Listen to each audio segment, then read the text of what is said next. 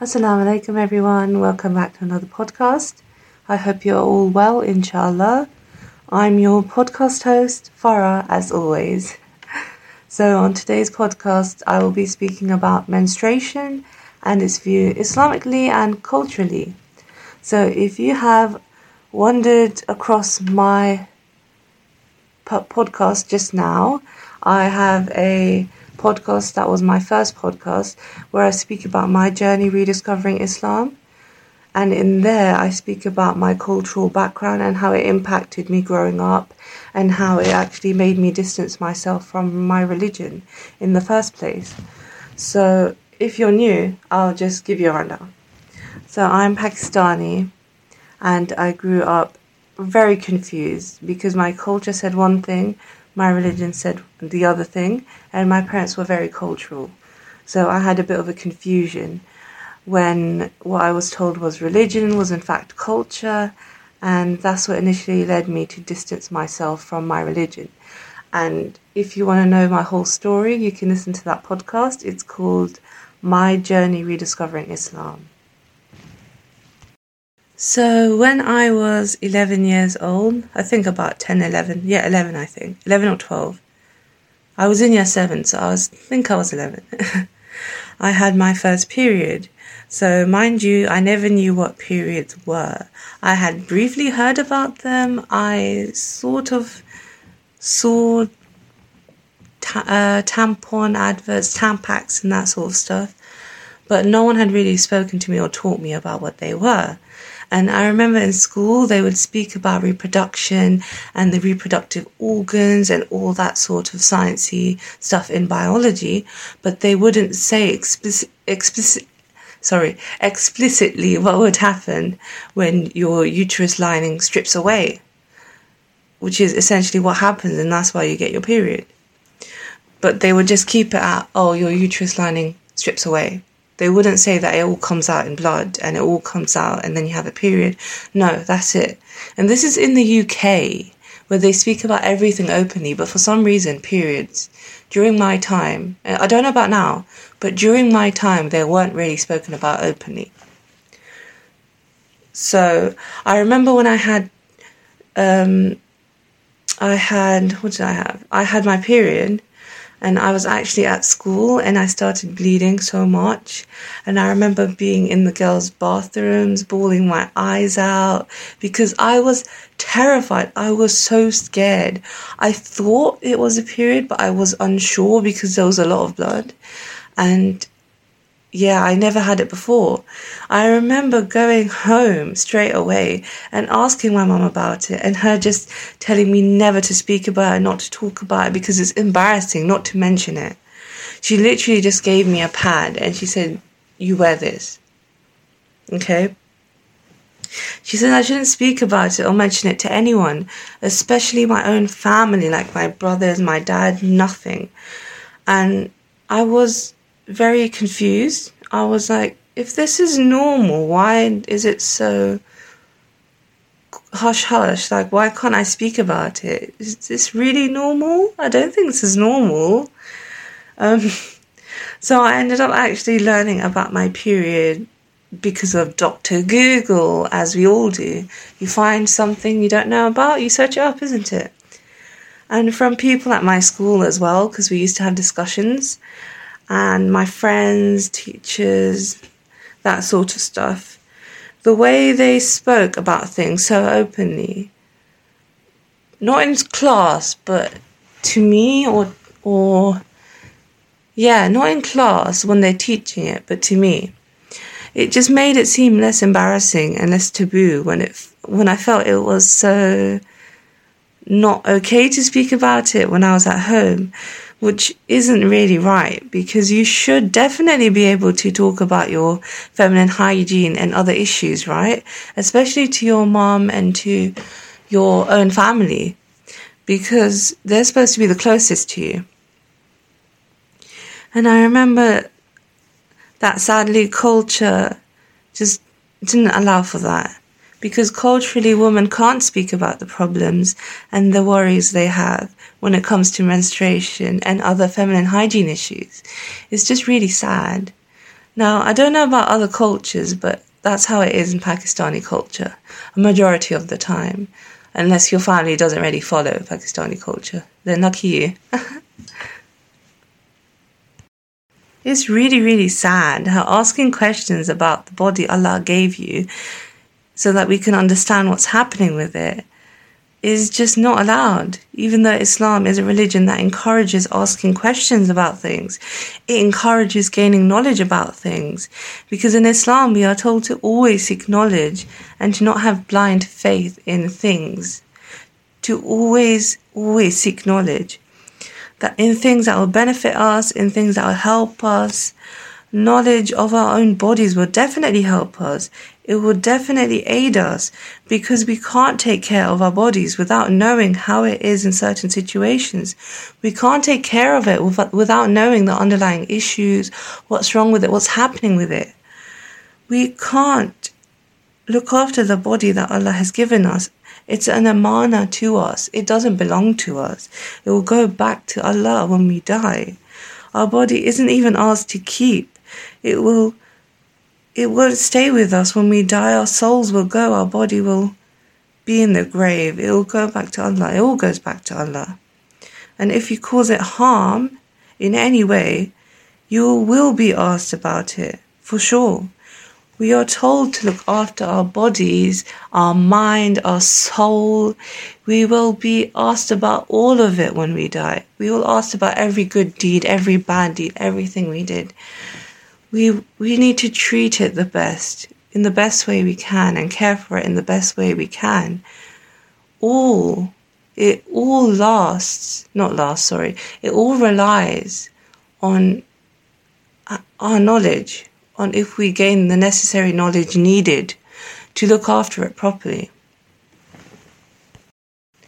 as I grew older, I realized that the whole taboo behavior around periods and the whole idea of never speaking about it actually came from my culture and not from Islam. Now, I'm Pakistani ethnicity wise, and things like periods and menstruation are never spoken about, as I've said before.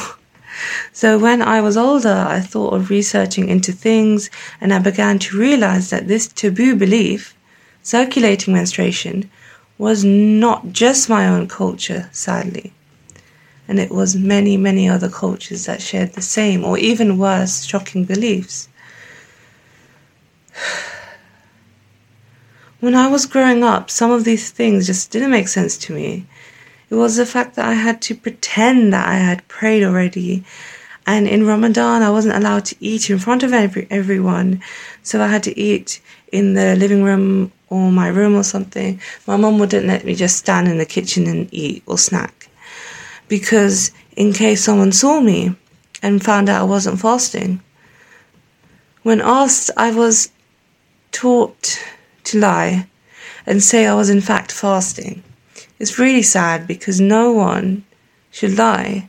So, on one hand, I had the thought that we had to pretend that we fast and we pray when we can't fast and we can't pray.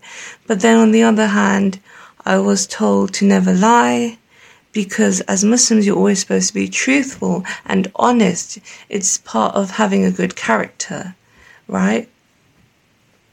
There's so much in the Quran and so much in the Hadith on how you're not supposed to lie and how you should always be truthful. For example, in Surah Baqarah, Baqarah ayah 10, it says, In their hearts is disease, so Allah has increased their disease, and for them is painful punishment, because they habitually used to lie. Now, scholars have said that this disease in the context here means doubt. So it is interpreted to mean that they are hypocrites and the disease spoken of and referred to is the doubt that they brought to Islam. It is also said that the disease, uh, sorry, the disease brought refers to shameful behavior too. In both senses, you can really see how lying isn't good or seen as positive at all. It's not an attribute that you should associate or even try to not try, as in, it's not something you should have. You should try and avoid it, basically, if you're Muslim or if you're a person. It's it's good character. Come on, for a good character, you shouldn't be known as a liar, right? You should be known as someone truthful, and you should associate with loads of loads of good qualities and not bad ones. It's even said in the Quran, right, that hypocrites are due for a painful punishment in the hereafter. So, yeah, you really want to avoid that, and may Allah protect us all from that. Now, if we look at what Islam says about periods, it doesn't say anything from what I have read and from what scholars say about hiding and about lying and about pretending you're not menstruating. It doesn't say anything about that. It doesn't say you go out of your way to pretend you're not, to show you're not, to just lie, to mislead. No, nothing like that. What it does say is that on periods we cannot have sexual interactions with our spouses. In Surah Al Baqarah, ayah 222, it says, And they ask you about menstruation Say, It is harm, so keep away from wives during menstruation, and do not approach them until they are pure and when they have purified themselves. Then come to them from where Allah has ordained for you. Indeed, Allah loves those who are constantly repentant and loves those who purify themselves. Now, scholars have said that this is because Jews would avoid their menstruating woman at that time of the month when they were on their periods, Jewish Jewish men would not even eat or drink or mingle with them or even be with them in their houses at that time. So the Sahaba asked the Prophet Muhammad about this, and he said that do everything you wish except having sexual intercourse. And he himself used to lie on the lap of Aisha radiallahu anhu when she was menstruating. Now, apart from not having sexual intercourse on your period, you are also not allowed to pray or do tawaf around the Kaaba or fast. Most also say that you cannot read the Quran, but I remember my Quran teacher used to she still used to teach me, but she wouldn't touch the Quran. She would use a pencil or a glove or something like that. So she would still teach me, but just not physically touch it. You just have to ask a imam or a scholar or someone of knowledge about that. But the fasting, the um, sexual intercourse, the praying, and to walk around the Kaaba, you can't do because you're not purified. You can't purify yourself, so you can't do that. That's what I know for certain, and that's what it says as well in um, either Hadith or Quran. So, yeah, that was a very interesting topic, and it wasn't even as long as I thought it would be. The video, not video, sorry, the podcast was much shorter than I thought it would be, which is good because then you can watch the whole thing without getting bored or turning it off, inshallah. So that's all. Everything else is okay. Like you're allowed to do dhikr, dua, you're allowed to listen to Quran, um, recite from memory, give to charity, feed the fasting, and all that sort of stuff that you normally would would get rewarded for and normally do. So you don't need to, and not you don't need to. You can't. You're not allowed to fast or pray just because you can't purify yourself and you can't clean yourself to be able to do those acts of worship. That's it. There's no other reason. It's just because you can't clean yourself. From what I've read and from what scholars say. So, Islamically, you are commanded by Allah to not fast and to not pray and that sort of stuff. So, you are obeying Him. So, never be ashamed of obeying your Creator, right?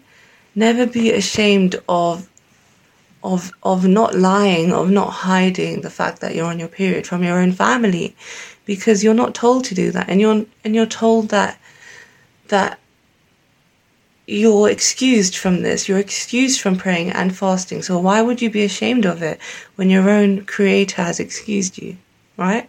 doesn't make sense. So, yeah, I just hope that the next generation we raise doesn't have to go through all of this cultural stigma and taboo around menstruating and all those issues I've spoken about, okay? We can just try our best that the next generation doesn't suffer the way that we did.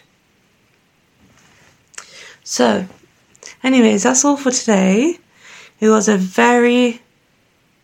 It, uh, it was a topic that plays on my mind a lot, actually. But yeah, I hope it was beneficial for everyone who listens.